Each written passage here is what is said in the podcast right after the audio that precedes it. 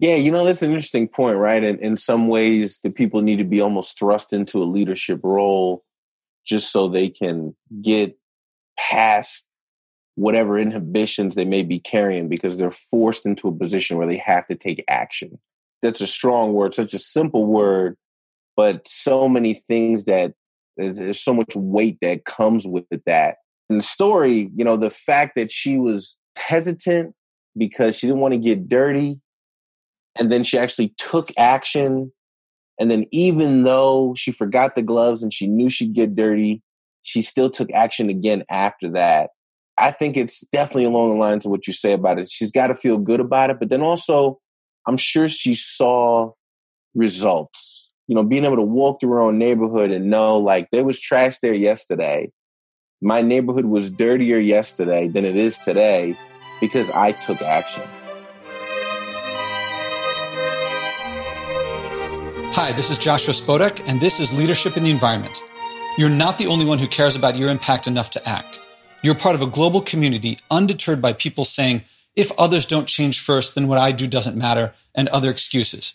We've read the science. We can do this. This show is about personal responsibility, acting, and improving your life by your values. As guest after guest says, the challenge was hard, but thank you for getting me to do it. I wish I'd done it earlier. Listen on for leaders to inspire you, hear their struggles, and then act. Go to joshuaspodek.com slash podcast to commit to a public personal challenge of your own. You're not alone, and you don't have to wait for others.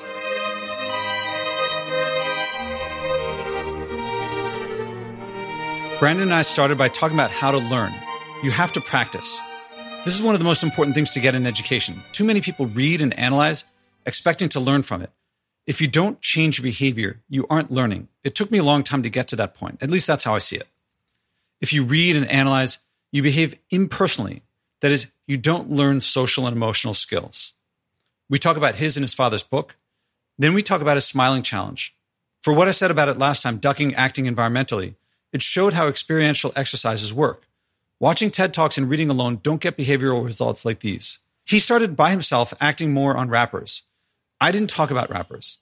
If I chastised him during the conversation last time on doing too little, which would have been me imposing my values on him, I think I would have inhibited him to do more for the environment on his own. I tried to react with non judgmental support for where he was. That is, when I spoke to him. It was different when I recorded the post conversation audio, which also came after meeting him in person and we became friends. But let's listen to the conversation.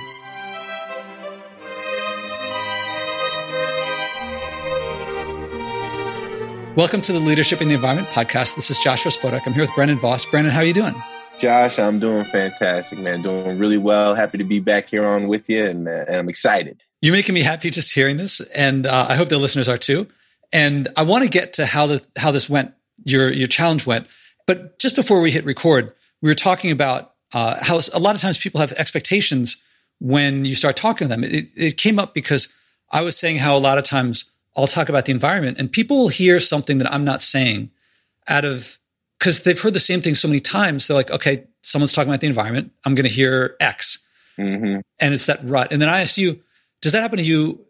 Do you often get people saying, are you negotiating with me right now? Because I feel like a lot of people associate negotiation with um, trying to get something from someone, stuff like that.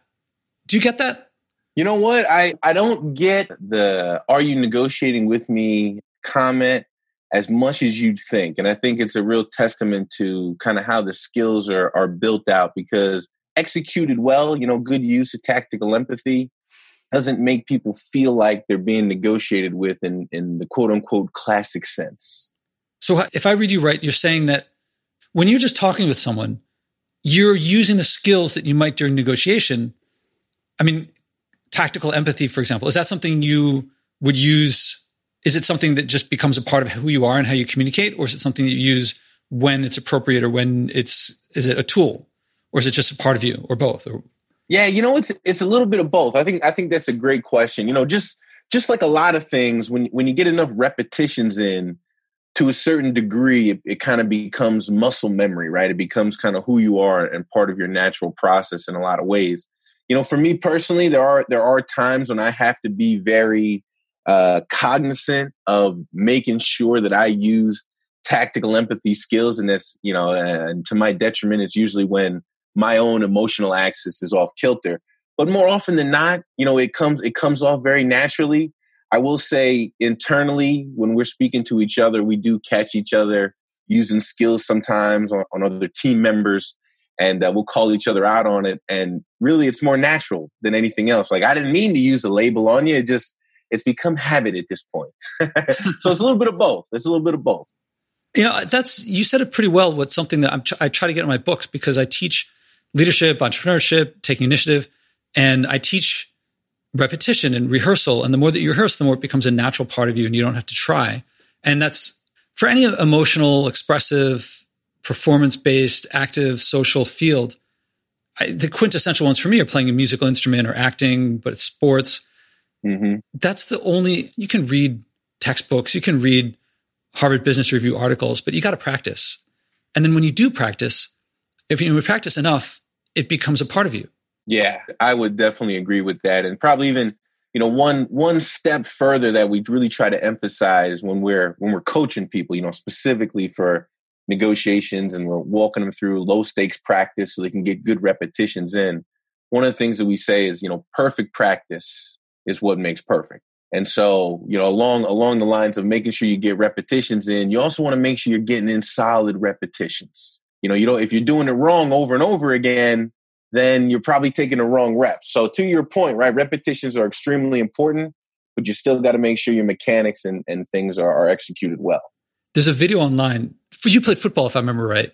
Yeah, yeah. In a, in a previous life, yes, I did. there's a video of, I mean, there's one with LeBron. Uh, there's one with Steve Nash, which is a little more interesting. That is just Steve Nash for 20 minutes practice. So I guess there's a cameraman. I, I you can't see the camera operator, but it's just him saying like, "This is how I practice," and he like takes shots from the line and takes shots from the top of the key and so forth. And and he's at one point he says, "I only count ones that I make. I don't count ones that I take because I want to reward success." I, I think what you were saying about I forget how you put it, but like form. If you if you practice form that's back if, if it's form that's going to hurt you it's you don't want to rehearse that you want to get it yeah yeah exactly right i think i think that's cool and i I follow sports kind of in general. I am a fan of Steve Nash. I have not seen that video, but now I'm going to look for it. But yeah, Steve Nash historically is one of those guys that is known very, very, you know, very almost Jordan esque mm-hmm. in the way that he practiced and how he put himself through the proper mechanics, right? Making sure that he didn't take bad reps. And if he took a bad rep, then he's like, nope, that rep doesn't even count. I got to do it over again. Like that's that's that's a great mentality to have. That's something that I wish for myself that I did better. You know, being uh, you know just being that focused on perfection and making sure that my mechanics are always that on point. A guy like Steve Nash is somebody you can look up to in that regard for sure. Yeah, I, I, bet you'll find. I wouldn't be surprised if you find yourself using it in your workshops with the with the clients because obviously he's world class, yeah. and it's you know it's not like hard to watch and it really gets that lesson in. It doesn't matter; it transcends basketball. As you know, as we're talking about it now, obviously we're not talking about. I mean, we're kind of talking about basketball. and I assign it to my classes to watch, and you know, no one feels bad. Like, oh, Steve Nash is he really worth taking advice from? How tall is he? He's not like a particularly tall basketball player. No, I think he's. I think maybe he's six foot, six one. He's yeah, he's not a tall guy. Yeah, and Canadian, if I remember right. Yep, I think Two so. I think he's Canadian origin. Canadian origin. Yes, he is. now this is making me think of you know after we spoke last time, I um I called no I texted the number and put myself on the list. And when you were talking about uh, how you guys use the techniques with each other, there's a really funny thing with your father. I, am sure you know what I'm talking about. It, it, that uh, he's telling someone about using the last three words that someone says, and the person that he's talking to uses the last three words on him, mm-hmm. and like you can hear him starting to think, and you're like, and the guy's like, I just did it, and, and your dad is like, oh yeah, perfect. it actually happened to me once. I was uh, with a coaching client, and most of the time when I'm coaching, the other person, my client, is speaking more than I am because they're sharing their problems and so forth. Mm-hmm. And one time, I'm maybe 45, 50 minutes into an hour long call, and I'm like, I have to apologize. I say to her, and I said, I'm I just have been talking the whole time. And I don't think we've been doing your, you know, been working in, in your area. And she goes, yeah, I've been, I have an exercise called meaningful connection. She's like, yeah, I was doing meaningful connection on you. And I was like, holy cow, you just spent like 45 minutes like doing my stuff on me. and it, it makes you feel so good. And maybe this is what you're talking about, that when you do your techniques, it probably makes the people feel, it makes the other person feel good. I mean, when someone's, you call it tactical empathy, which makes it feel like there's um, a military kind of sound to it, strategy tactics. Mm-hmm. But the empathy part, people probably feel good. You, I mean, if you're doing it with me right now, whether intentional or just because it's a part of you, I have no problem with it. Well, I'm talking a lot, but yeah, I guess it's it's funny because a lot of that technique, when you're learning it, you feel like, hmm, is this legitimately me or am I faking it? But then once it becomes a part of you, it's just you. That's a really interesting point. Like just and and and it really speaks to you know dealing with awkwardness right and and being comfortable with being uncomfortable and and especially at the beginning whenever you're learning anything new it doesn't matter if it's communication if it's sports if it's playing an instrument it's gonna feel weird right? Like when like if you're learning to play the guitar and you gotta twist your fingers just right to hit the right note when you're first doing that it's gonna feel weird and and, and i agree especially when it comes to communication you know from from a human nature side at the beginning, it's hard to fight that feeling of inauthenticity. Like you, I'm, I am not being authentic because I'm making a conscious decision to communicate in a way that I wouldn't do normally. And that, that I think that's part of, of what people struggle with in the beginning with anything, you know, whether they're learning stuff from Josh Spodek or they're learning stuff from Black Swan or learning stuff from Tony Robbins. I think everybody deals with that. But exactly to your point, you can push yourself through it, right? Make yourself deal with the awkwardness and then put the repetitions in to where you actually start to get good and, and start seeing really great results. Because I think that's what really shows for people when they're learning stuff like this and you can see a big result on the other side. Like, all I did was use a mirror and then they were talking for 45 minutes. I couldn't believe it. You know, those little wins help you get more comfortable and then of course just increase your capacity to uh, to execute. Must be rewarding to keep in touch with your clients. It is, yeah, it is. It is. It's a, it's a lot of fun. My, my favorite thing, very similar to what you were talking about. I love hearing about people executing. Like I cut this deal, or you know, I've, I in a year's time, right, I was doing ten and twenty thousand dollar deals, and now eighteen months later, I'm doing ten and twenty million dollar deals, and it's all because of you know what what I managed to learn from Black Swan, and th- those are always great stories to hear. I love love hearing that stuff. And plus, you know, people like that is you know they want to go out and spread the word, right? They want to tell their friends, and that's that's marketing as a business that you can never pay for, right? That's that's like platinum level. You know, you can't even put a price point on it.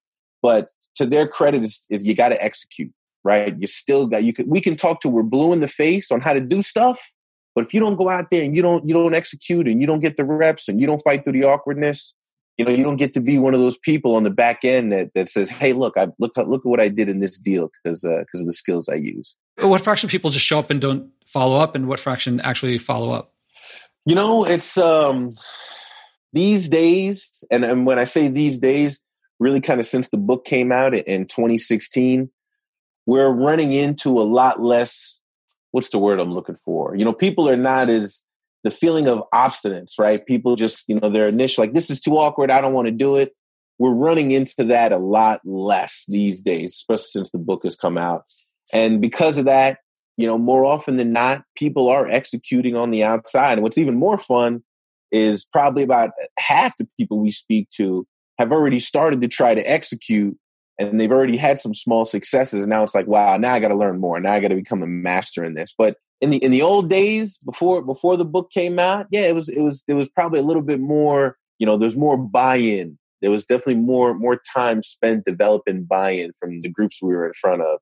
That we don't we don't have that obstacle. That's not as big of an obstacle these days. But yeah, people are executing a lot. You know, especially now. I bet the book also led to. So I bet the book is priming the pump, sort of, sort of that it's like getting people who are more interested than rather than just people who are, I don't know, testing the waters. I bet it led to an increase in demand, which led to an increase in price, which led to less riffraff. I mean, I imagine the people coming to you now are like, I have no idea if you raise your prices or not, but I, I would guess you would. And that's going to bring you only the more very interested people. Mm-hmm. Yeah, yeah, and to, yeah, to your point, it has definitely started a great, you know, tidal wave of sorts for us as far as interest and uh, demand from from the private sector. And I think what's even what's really cool, especially now, is it's the book is is going beyond just the business community. You know, it's uh, the people in the business community have started recommending it all over the place, and it, it's, it's spreading. You know, and into a lot of other places. And I think that's just simply by a lot of word of mouth, and of course, you know, marketing on our end and, and things of that nature.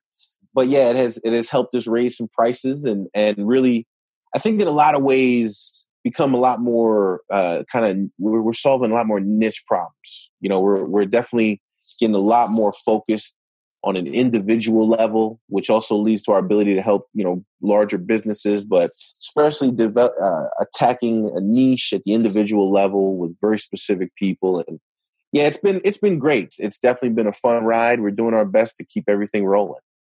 Uh, let's go over the environment because uh, last we spoke then you had you were going to let me see make people smile around you. You you were one of the last that I've uh, since you have I maybe it was with you. I'm not letting people do things that are I, am like specifying it has to be an environmental thing.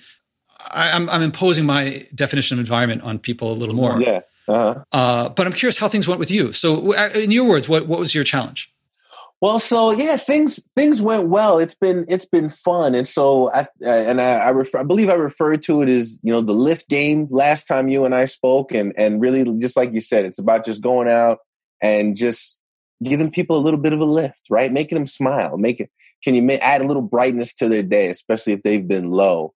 And I was really focused on that, kind of for two reasons. One, right, I, I am part of a negotiation team. Negotiations, what we do but even second, you know, second to that, something you said to me last time that really resonated with me is, you know, about people being part of the environment too.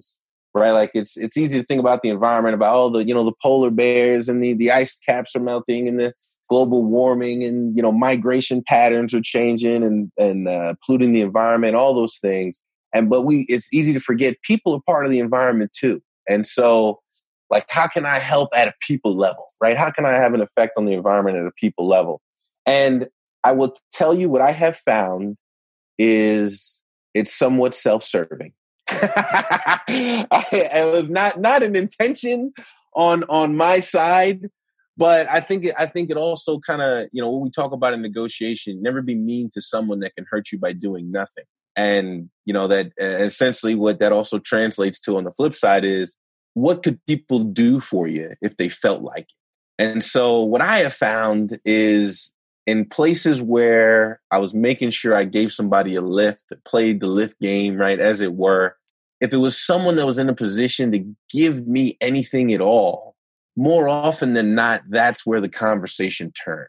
You know, they wanted to help me out. And so, simple example, right? Checking into hotels and knowing that you know, the people behind the counter are probably just upset because they've been yelled at by other hotel guests and just, you know, I, you know, with a big smile on my face, it, you know, it seems like it's really been a tough day for you.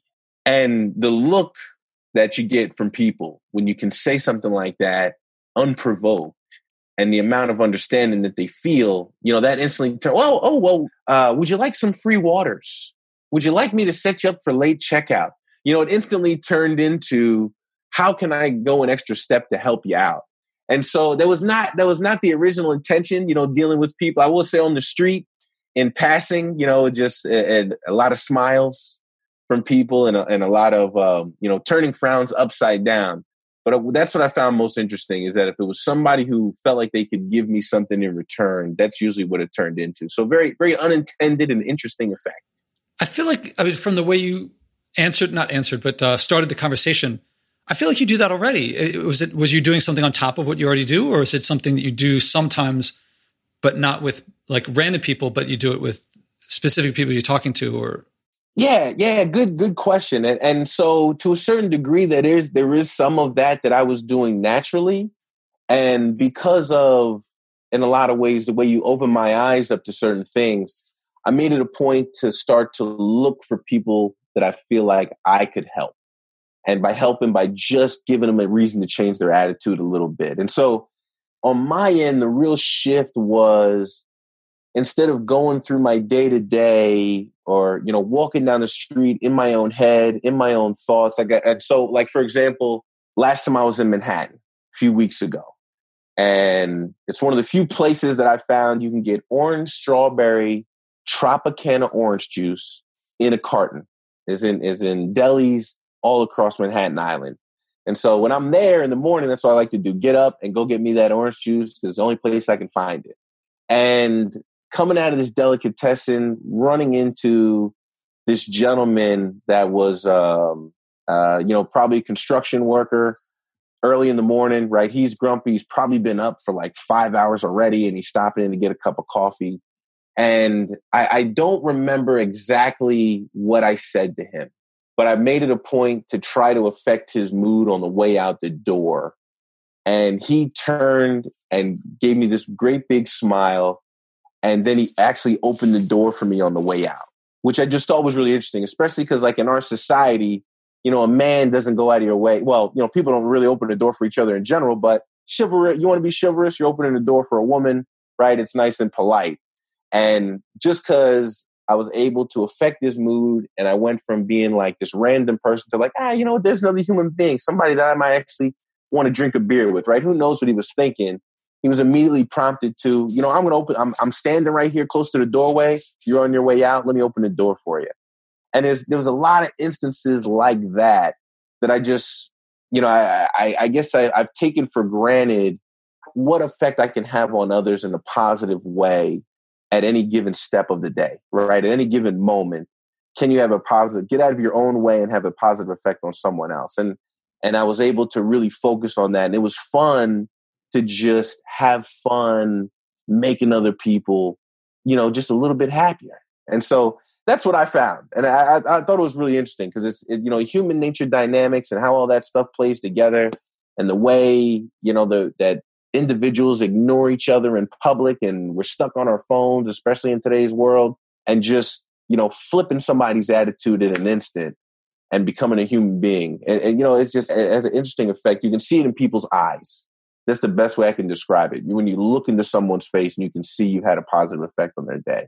Did this happen every time, or did it take take a while to kick in? Or, I mean, if that sounds like what you're talking about is, I don't know, did it come from many interactions, or did it right off the bat? Did you find this?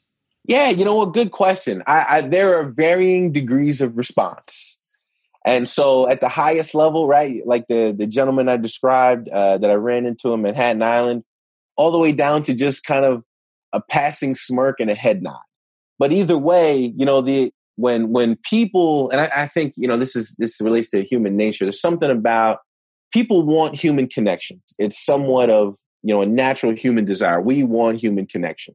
Even those of us that like to be alone and with our thoughts there's still a need for human connection right? That even goes back to our caveman days. We survived because we survived together right? The people that try to live alone they don't have a very long uh, uh, family tree right? And so the that playing on some of that human nature need and then being able to observe someone that is completely caught in their own mind in their own dark place under their own black cloud when you start looking for that as you're moving around during the day just looking for that in other people it's not that hard to see when people are just physically upset and are just not having a good day and to go out of your way to have a, a positive effect on them, their initial reaction might be like, who the heck are you?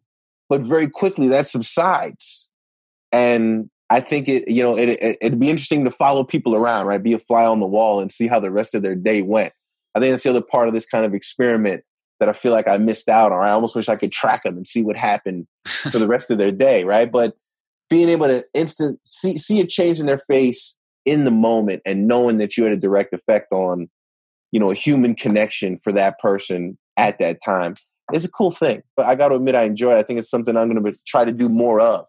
Pick out people that I see during the day that are just down and see if I can't give them a little bit of a rise. It sounds like the idea of execution and perfect practice is something that you've internalized also, not just the, not just the products of it, but that that practice itself.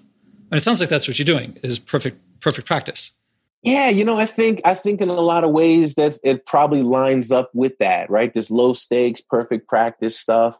It probably lines up very closely with it. And I will say, when I don't have, you know, let's say on a scale of one to ten, I try to give somebody a lift and I get maybe a two out of ten when I was expecting like a seven or an eight.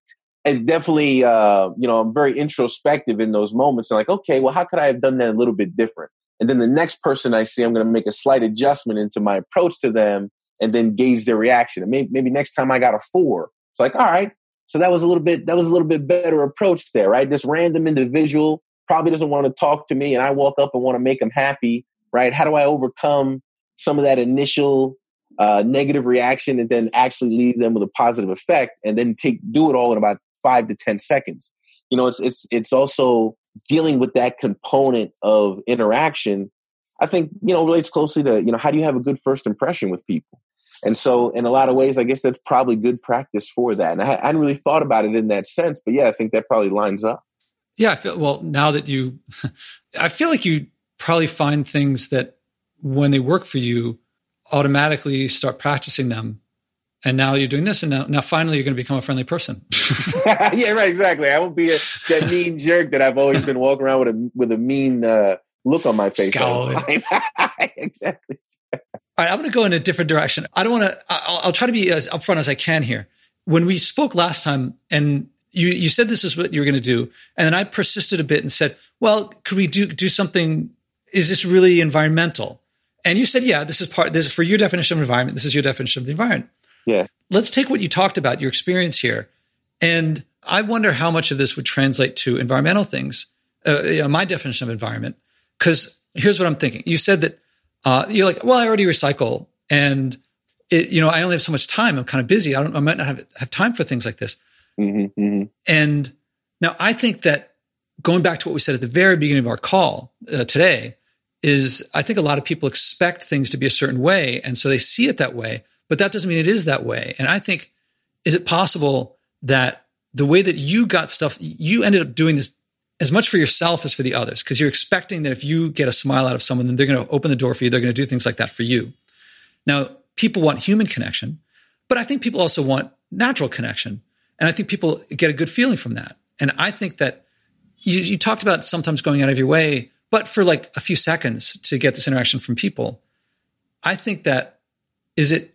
I read, and I might be the only one who sees it this way, but I think that if you applied the kind of skills that you were doing here, instead of trying to get a smile from people, or on top of getting a smile from people, if you also did something in some sort of benign way with the environment, the natural environment, not just people, mm-hmm, mm-hmm. then I think that you would get that same feeling of reward. Well, I'll put it as a question: Do you think you might get that same feeling of reward, some a similar type of a comparable type of feeling of reward back from nature in some way? Obviously, it it doesn't have a, a human brain to respond to you like a person does, but also that the feeling of going out of your way would only be for a couple seconds, and that it would benefit you more in the long run, and that that you might develop an expectation of I'm doing this really for me as much as I'm doing it for nature? Would would the similar type things that you're getting from your human environment, your social environment, do you think there might be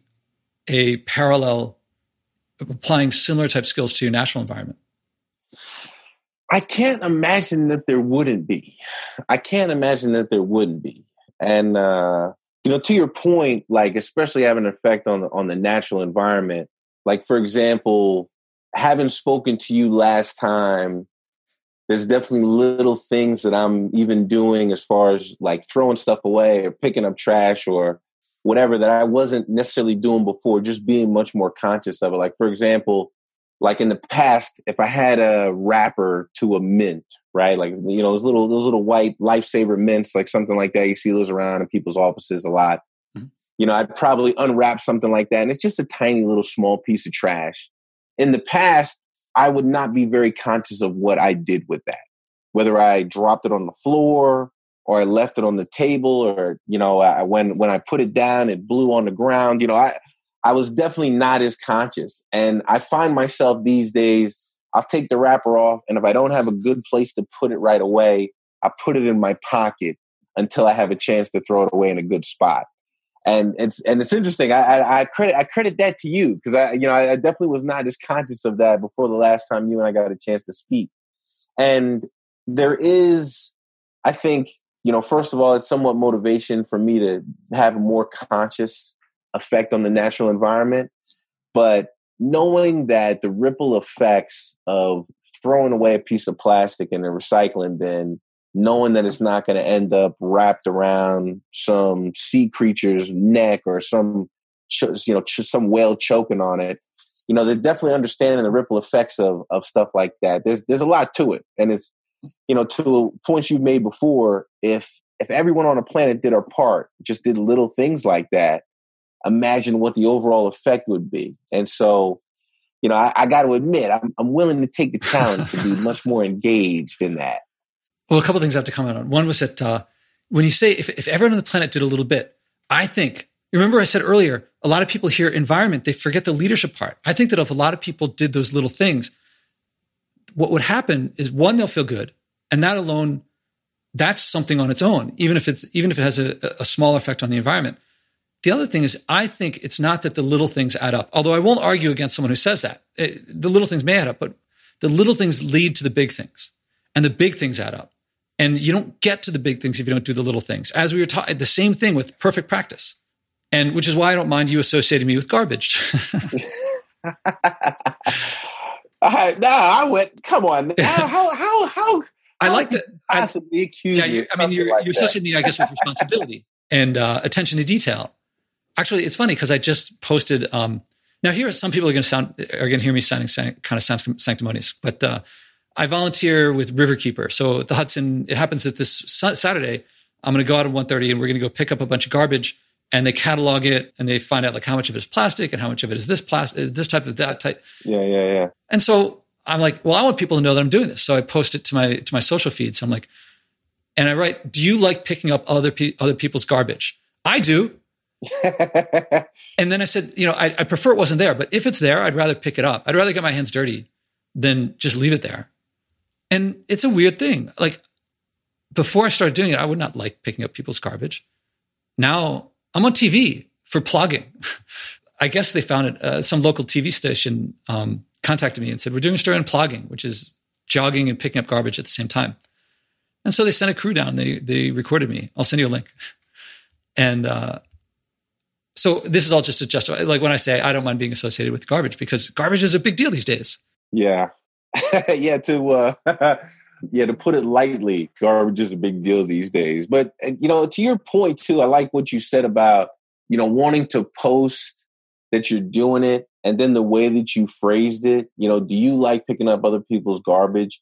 I do. You know, part I think, and, and this not only does that relate directly to the environment and then being the steward of the environment in a lot of ways, but I think it also relates directly to a leadership point of view because to be a leader, you got to stand out. You know, you got to you got to do things a little bit different to be a leader, right? You got to be a little bit more pointed. You got to be you got to be willing to go against the grain in some cases to be a leader, and that is a very much against the grain uh, approach to not only what you're doing, but also how you're telling the world about it. And I think in a lot of ways it opens up um, an opportunity for people who think like you to get on board with you. And I think that applies to everybody. And so in a lot of ways, you you you're displaying yourself as a leader because it's I'm willing to step up and do this and then tell the world that it's happening. And that's kind of a cool thing. I'm partly inspired by a friend of mine. I didn't interview for this podcast, but uh, we took a class in business school together. Yeah. And she contacted me and, and wanted to help with this project with, with my work. And I said, all right, well, if you do, like, let's do something environmental. So I did this technique with her of, you know, asking her, her value and if she could, I invited her to do something at her option. And so it turns out that she has, uh, she lives outside the city and it's grassy out there. And she has taken a walk every day of her life for decades. And she's been meaning to pick up garbage when she walked, but she never has. And part of it was that she didn't want to get her hands dirty. Germaphobe, the word came up, I think. And she was all freaked out about it. And did I tell you this before? No, no, no. I, but I understand what you mean about that. I want to do this, but I don't want to get my hands dirty, right? Yeah. But yes, and please go ahead. so she says, uh, so I say, well, can you bring some gloves? And she's like, oh, yeah, I guess I could do that. So the next time I talk to her, I say, how did it go? And so the first day she goes out with the gloves and picks up garbage and she feels great about it. Next day, maybe it was the second or third day she goes out. She forgot the gloves and she liked the experience from the first first day so much. She she was like, oh, I don't need the gloves. So decades of not acting because of like this, what you would I guess you would call a phobia. Yeah, disappears. There's a lot of people out there who are like, oh, we got to raise awareness. We really got to raise uh, consciousness about this stuff. I'm like, It's front page of the news for decades. It's like front page headlines, hurricanes and you know, and and garbage and all this stuff. Everyone's aware. It's not that there. It's not a lack of awareness. It's a lack of action. Once people act, even in your case, you were doing something not particularly related to my definition of environment, but you were acting. You were getting something out of it. And I don't want to put words in your mouth. I'm reading that you're a little more open to doing something environmental that the you know, my definition of environment that I think of an expectation, oh, it might go the way this thing went. And in her case, it was like she could have done it. Well, I mean, maybe there's a piece of leadership to it because this technique that I've been developing, it, it's I've refined it over a long time, and a lot of you know hundreds of people, and maybe maybe a lot of people need a bit of leadership to do to do things they haven't already done to break them out of to get them out of their ruts. Yeah, you know that's an interesting point, right? And in some ways, the people need to be almost thrust into a leadership role just so they can get past whatever inhibitions they may be carrying because they're forced into a position where they have to take action. And that, that's a that's a strong word, such a simple word, but so many things that uh, there's so much weight that comes with that. And I, and the story, you know, the fact that she was she was hesitant because she didn't want to get dirty, and then she actually took action and then even though she forgot the gloves and she knew she'd get dirty, she still took action again after that. And it's I think it's it's definitely along the lines of what you say about it. She's got to feel good about it, but then also I'm sure she saw results. You know, being able to walk through her own neighborhood and know like there was trash there yesterday. My neighborhood was dirtier yesterday than it is today because I took action.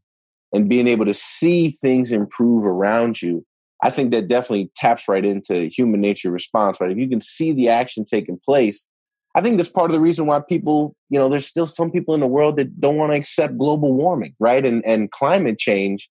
Because if you lived in one place your whole life and you've only seen that type of weather, right? You haven't been to see the icebergs melting. You haven't had, uh, you know, there hasn't been a direct effect on your immediate life because of certain things. Then it's a little bit harder to wrap your mind around. But when you start to actually see the change and then you can relate the change to action you know that you took, there's no way that there isn't a, a huge amount of, you know, just self rewarding fulfillment that comes along with that. Yeah, I think that rewarding feeling also, yeah, exactly. I think that's what that's what I try to give people is that rewarding feeling. I guess it's also seeing the actions, seeing the results of the action, as you said. I think that rewarding feeling is, to me, I walk into the interaction with people with uh, to me it's a given that if they do something they will feel that. And it's largely devoid from what you read about in the paper. All the stuff is like here's one little thing that you can do. Like i don't think it's really going for the feeling part. And i think that's to me leadership is in there. And I, I mean that's a lot of what i get from negotiation too is it's like this emotional play that people i guess a lot of people associate it with negotiation with like feeling really did I ask you? I, I know that the word negotiation comes from like it's like hard business or something like that. The root of the word is like undesirable. Is I forget what the word means, but it's like uh, where the what the root of the word is, but it's like bad feeling or something really difficult. Yeah, there's a lot of negative connotation that comes with negotiation, and it, and it definitely stems from kind of the original understanding of what negotiation is defined as. What is it for you when you negotiate? Is it something? Are you do you look forward to it? Is it is it something you're enthusiastic about it? Or?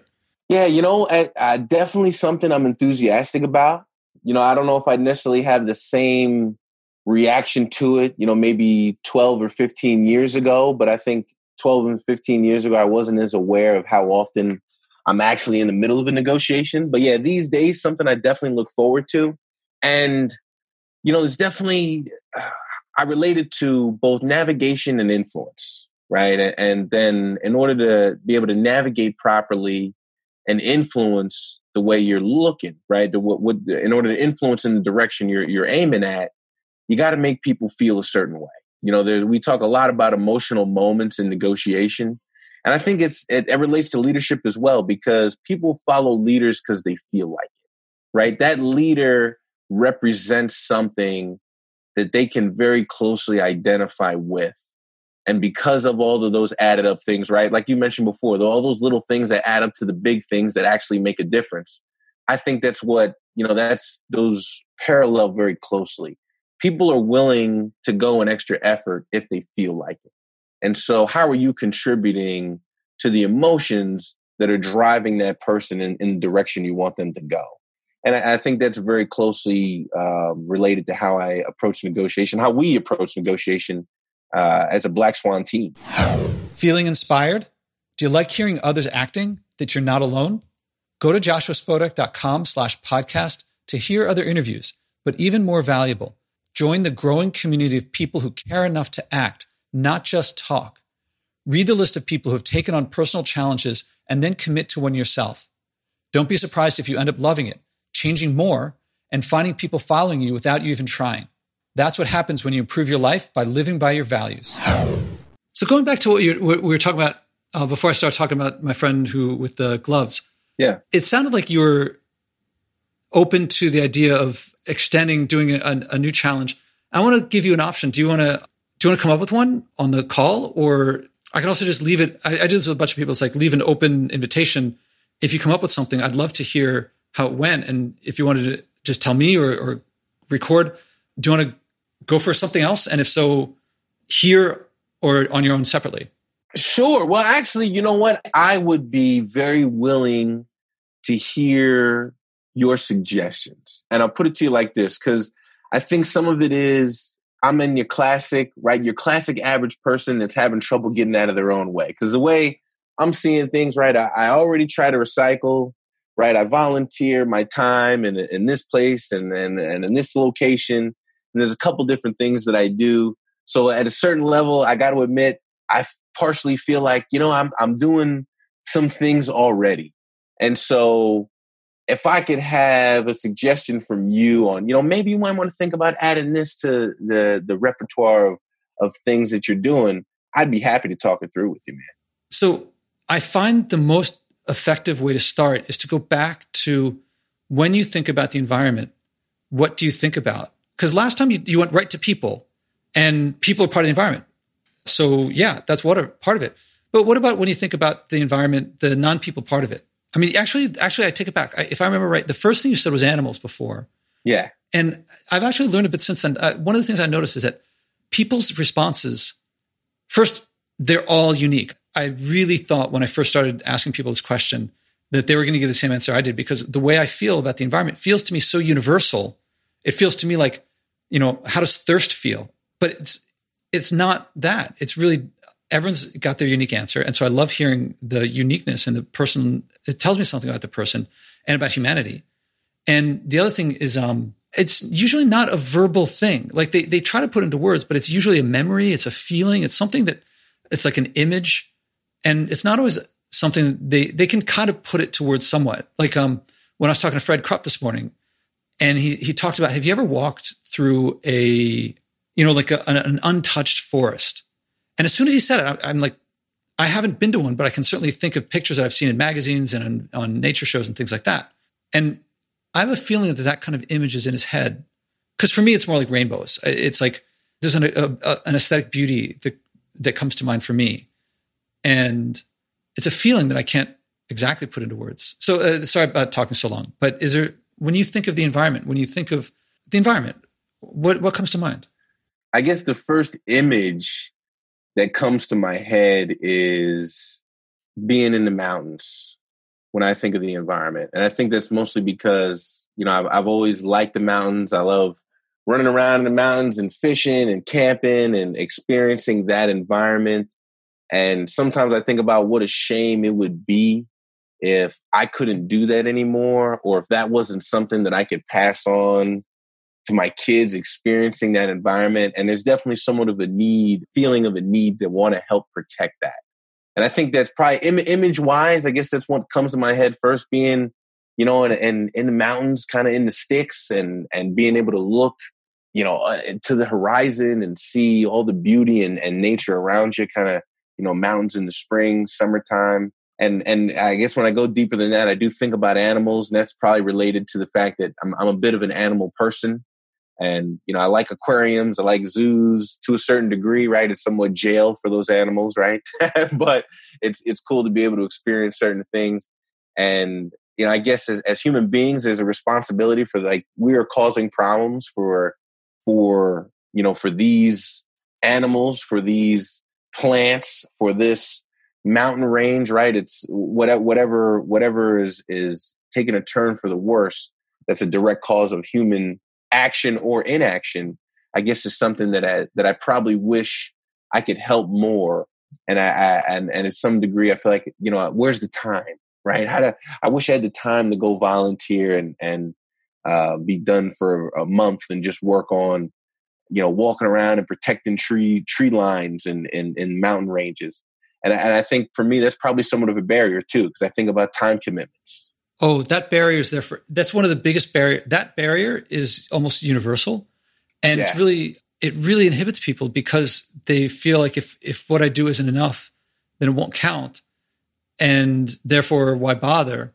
But yeah, you, know, you get kind of this like circular, like oh well, I guess not type of deal, right? In in a lot of ways. Yeah, the thing about that is that logic would also say if you wanted to play Carnegie Hall, there'd be no point in playing scale.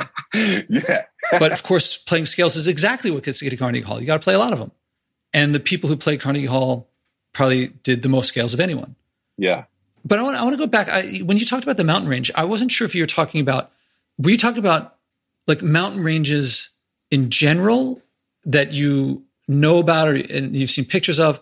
Or are you thinking of a specific, are you like seeing through your eyes a time in the past when you've been in mountains or, or multiple times? Is it like mountains in general or is it specific times that you've been there yourself? Yeah, no, great question. And it's definitely specific times I've been and to the to the Rocky Mountains.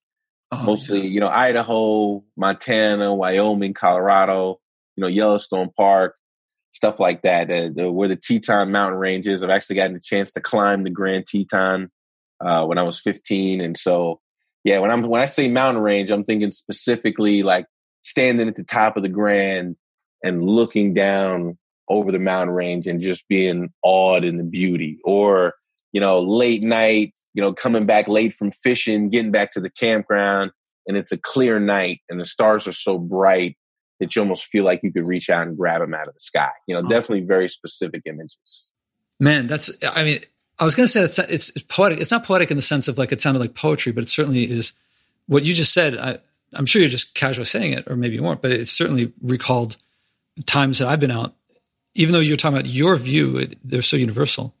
Yeah. And you also talked about it would be a shame if if you were to lose things like that. What's prompting the the possible sense of loss or sense of possible loss? Yeah, you know, it's it's interesting. I guess it, it probably comes from a, a few different directions, but I guess for me, there's you know, I never really thought about it before. That's a really interesting question. I think definitely one of the places it comes from is my dad's dad, Chris's Chris's father, my grandfather he and I became very close at a young age because he's the one who took me camping, him and my grandmother, and he, he's the one who taught me how to fish, you know, put a fishing pole in my hand when I was three years old. And, you know, I got to experience a lot of that stuff with him. And I think that there's probably a very subconscious need. I don't have children yet, but you know, I, I imagine my future at some point, me sticking a, a, a pole in, in my kid's hand and showing them how to cast just right and you know making sure that if if you if you're drinking soda while we're out fishing right you put it back in your bag you don't leave it there next to the next to the river you know little things like that and i think that's probably where it stems from for me because it was just you know i got a lot of good memories in that environment as a kid and, and i want to be able to share that with with other people that i care about as well uh, you might listen, like listening to the episode i did with Bryan Braman, who's a philadelphia eagle and i'm from philly he brought the vince lombardi trophy home this is a little bit after they won the the Super Bowl. And he he also for him it was the Pacific Northwest. I'm not sure if it was the mountains or just the woods, but also his grandfather taking him fishing. So if that I suppose people do leave their cans out there and sometimes you see them. Yeah, that's that's probably the unfortunate part about fishing in beautiful places is eventually you're going to come across a trash pile that some some jerk or some group of jerks left because they were too lazy to pack their trash out. it does happen. I've definitely had people that I've spoken to, and they're like, that is a big motivator for a lot of people is seeing other, what other people have done that they find unconscionable. Or, I mean, I mean, that's what's got me going out to the river. Yeah. And, um, yeah, last time I talked about that guy who just threw his tissue on the ground and he got me of, of like how not to talk to him. Would you like it if I came to your neighborhood and lived in your neighborhood? like, Josh, you sound like a third grade teacher. anyway, so thinking of these images of your experience, raw with nature, connecting with your grandfather, and the possible loss, do these things conjure up anything of? I hope I've heightened something that that might give you something that is there something that you could do uh, on a daily basis or in your life, even if you're not in the Rockies, that would connect with things like that? You know, there's a uh, there's a lake that's not that far from here, from from where I live in my neighborhood, that uh, people do fish at. People jog around, right? It's it's a bit of a it's kind of like the secret uh, place where if you're if you're into exercise, you kind of know about. But if you live in the neighborhood and and you don't jog and things or ride bikes, you probably don't aren't aware of it or fish. But I've definitely been out by this lake, you know, just getting in on my own little workout and seen trash around that lake and just been disappointed to see it, but didn't take action. You know, didn't stop to like, well, you know, it's such a shame that that's there. Who's what a jerk. Like, how, how could you possibly, you know, create a mess like that and then walk away from it? But then, you know, now, now I'm thinking about it, I almost got to ask myself, am I just as bad by walking by that, knowing that it bothers me, and then continuing about my day as if I never saw it at all? And so, you know, from from a personal side, when I see when I run into things like that, yeah, taking a little bit of action, taking two three minutes out of my day, probably wouldn't be a bad thing. So it feels like you got something to work with there. Let's make it a smart goal. Yeah, I, I like that. You know, next time next time I'm out at that lake, or the next next several times I'm out at that lake, I'm gonna make sure not only am I gonna keep my eye open for trash, but if I see it there, I'm gonna make sure that it makes it to the trash can. Hmm. So now I'm really curious, and now I want to hear how it goes. Uh, do you want to schedule one, or do you want to leave it open? Because I'm not sure how often you're to be there. Yeah, why don't we why don't we leave it open? And because uh, at this point, I'm probably I'm probably out there, you know, maybe once a week. You know, with all the travel, I'm I'm actually not home that much for like the next couple of months. But when I do make it out there, um, you know, I'm definitely going to keep my eyes peeled. All right, and then you have an open invitation from from me to, you know, let me know if or when you want to share it. I mean, it might not be a public thing that you want to share, but if it is, then I'd love to bring it to the audience and and help create a legacy for others to listen and be like, I could do that too. no, or man. maybe you'll feel terrible. You get tetanus and die. I don't know. Yeah, right. so Brendan died since the last time we. Uh, yeah, right. He didn't have gloves on. Right. No.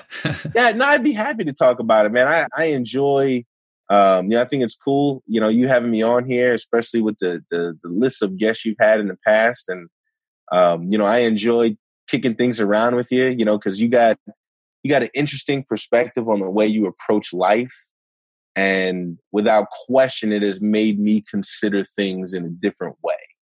And so, you know, I I, I enjoy uh, you know kicking things around with you, man. I'd be happy to talk about it. Well, part of it came from conversations like this with other people, and someone in the future they're going to get a little bit because of this conversation with you. I mean, I'm trying to incorporate all all the stuff that works, and certainly negotiation is a part of it. Yeah, yeah, man, without so, a doubt. All right, l- let me wrap up with uh, anything that I didn't think to ask, and then anything you want to say directly to the listeners. Um, well, I'm again, I'm happy to be on here. I think I think that this is a very cool thing. You know, grateful for the opportunity to to to kick some things around with you, and and be happy to come back and talk about some more stuff. As as far as uh, for the listeners out there, you know, thank again, thanks for listening. You know, Josh Josh is a is a great guy, right? Gives gives uh, his audience a lot of good things to think about and, and new stuff to consider all the time. But um, on the leadership side, you know, one of the things that uh, is is really has been a big component for us, and and I think I may have mentioned this last time, but just to reiterate, you know, Derek Derek Gaunt's book, you know, one of our main instructors, he came out with that book on leadership, ego, authority, failure. But specifically, what I want to point to is, um, you know, he talks about this this HNL in his book, this this hostage negotiator leadership framework, and he really starts to get into the meat of it, you know, right in the beginning of chapter one there in the book.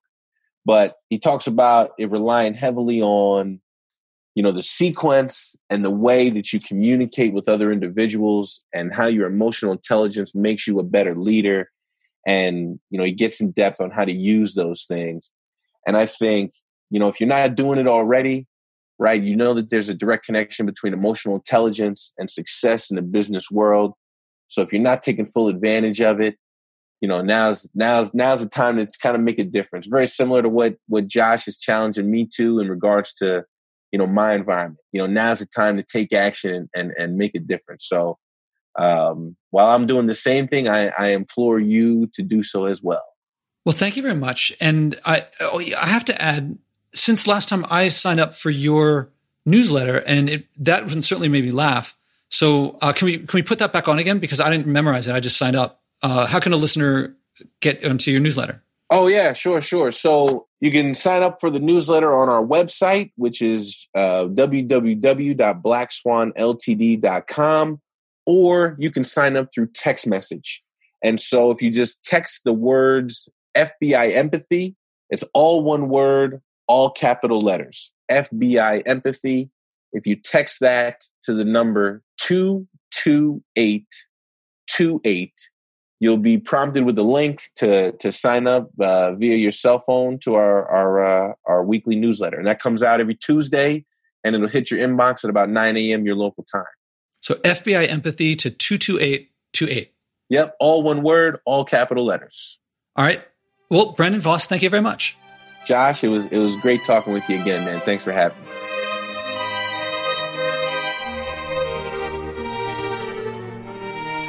I'm not sure if you heard how this conversation was about support and reward while still focusing on doing things, on action. Most conversations I see on the environment are analytical and judgmental. Government should do this, corporations should do that, anything but I'm going to act.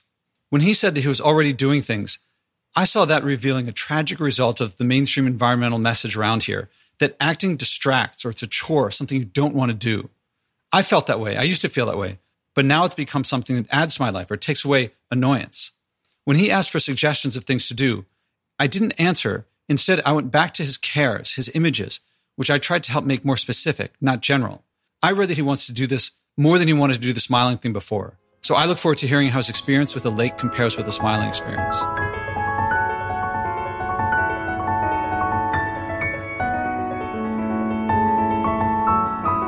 Did you feel inspired too?